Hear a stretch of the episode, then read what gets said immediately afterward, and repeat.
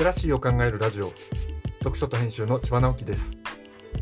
このチャンネルでは読書と IT 時代の読み書きそろばんを中心に様々な話をしています。今回のタイトルは JD、BT、都、帝国。って暗号？時刻表は読み物だからなの34回目です。時刻表を読んでいくシリーズです。今日は時刻表1988年3月号復刻版の新幹線のページを眺めていました。この頃は東海道山陽新幹線の他に東北上越新幹線もすでにありました。JR 発足後でもあるので線区の名前の上に会社名が載るようになっています。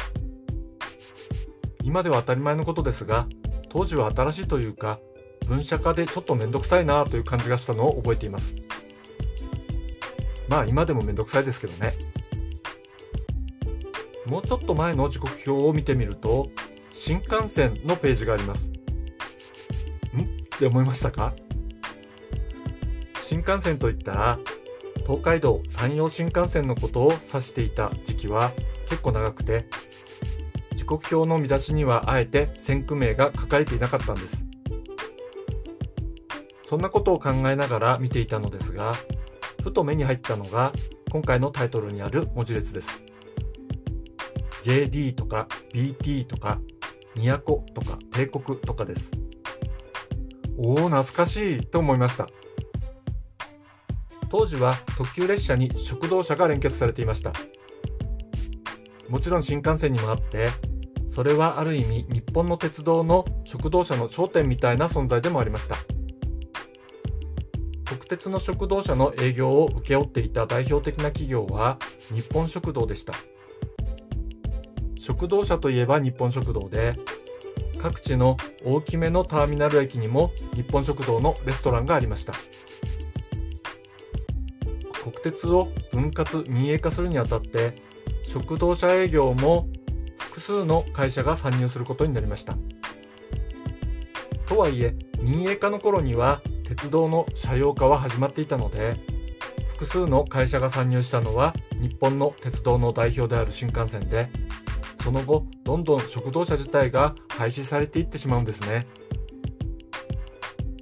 JD というのは J ダイナーという日本食堂系の子会社です。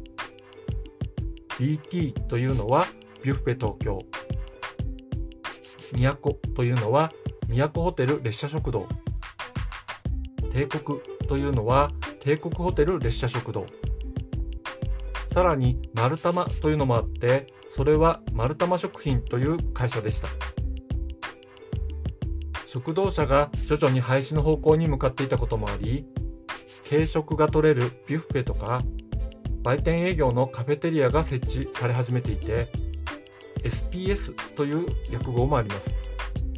これは新幹線パッセンジャーサービスの略でした。さらにページをめくっていくと上越新幹線にはジュラクというのもありました。ジュラク TSS という会社です。これなかなか味わい深いんです。ジュラクといえば上野のイメージが強くないですか？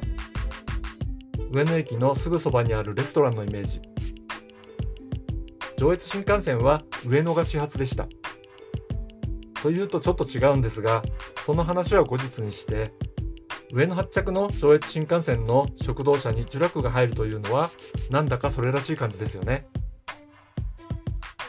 当時はこれらの略語を見ると民営化ってこういうことなんだなと思ったものでした。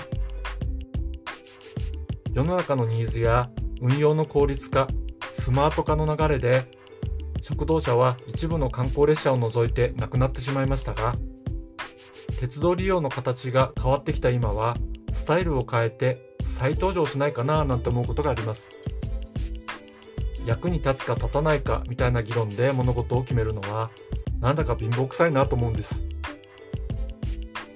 そんな世相の移り変わりを考えるのも時刻表を読んでいく楽しみなんですね。読書と編集では IT を特別なものではなく常識的なリテラシーとして広める活動をしています IT リテラシーの基礎を学べるオンライン講座をやっています。詳しい内容については概要欄のリンクから、または読書と編集と検索して、猫がトップページに出てくるホームページをご覧ください。この配信の書き起こしをノートで連載しています。概要欄にリンクがありますので、フォローいただけると嬉しいです。今日もワクワクする日でありますように。千葉直樹でした。ではまた。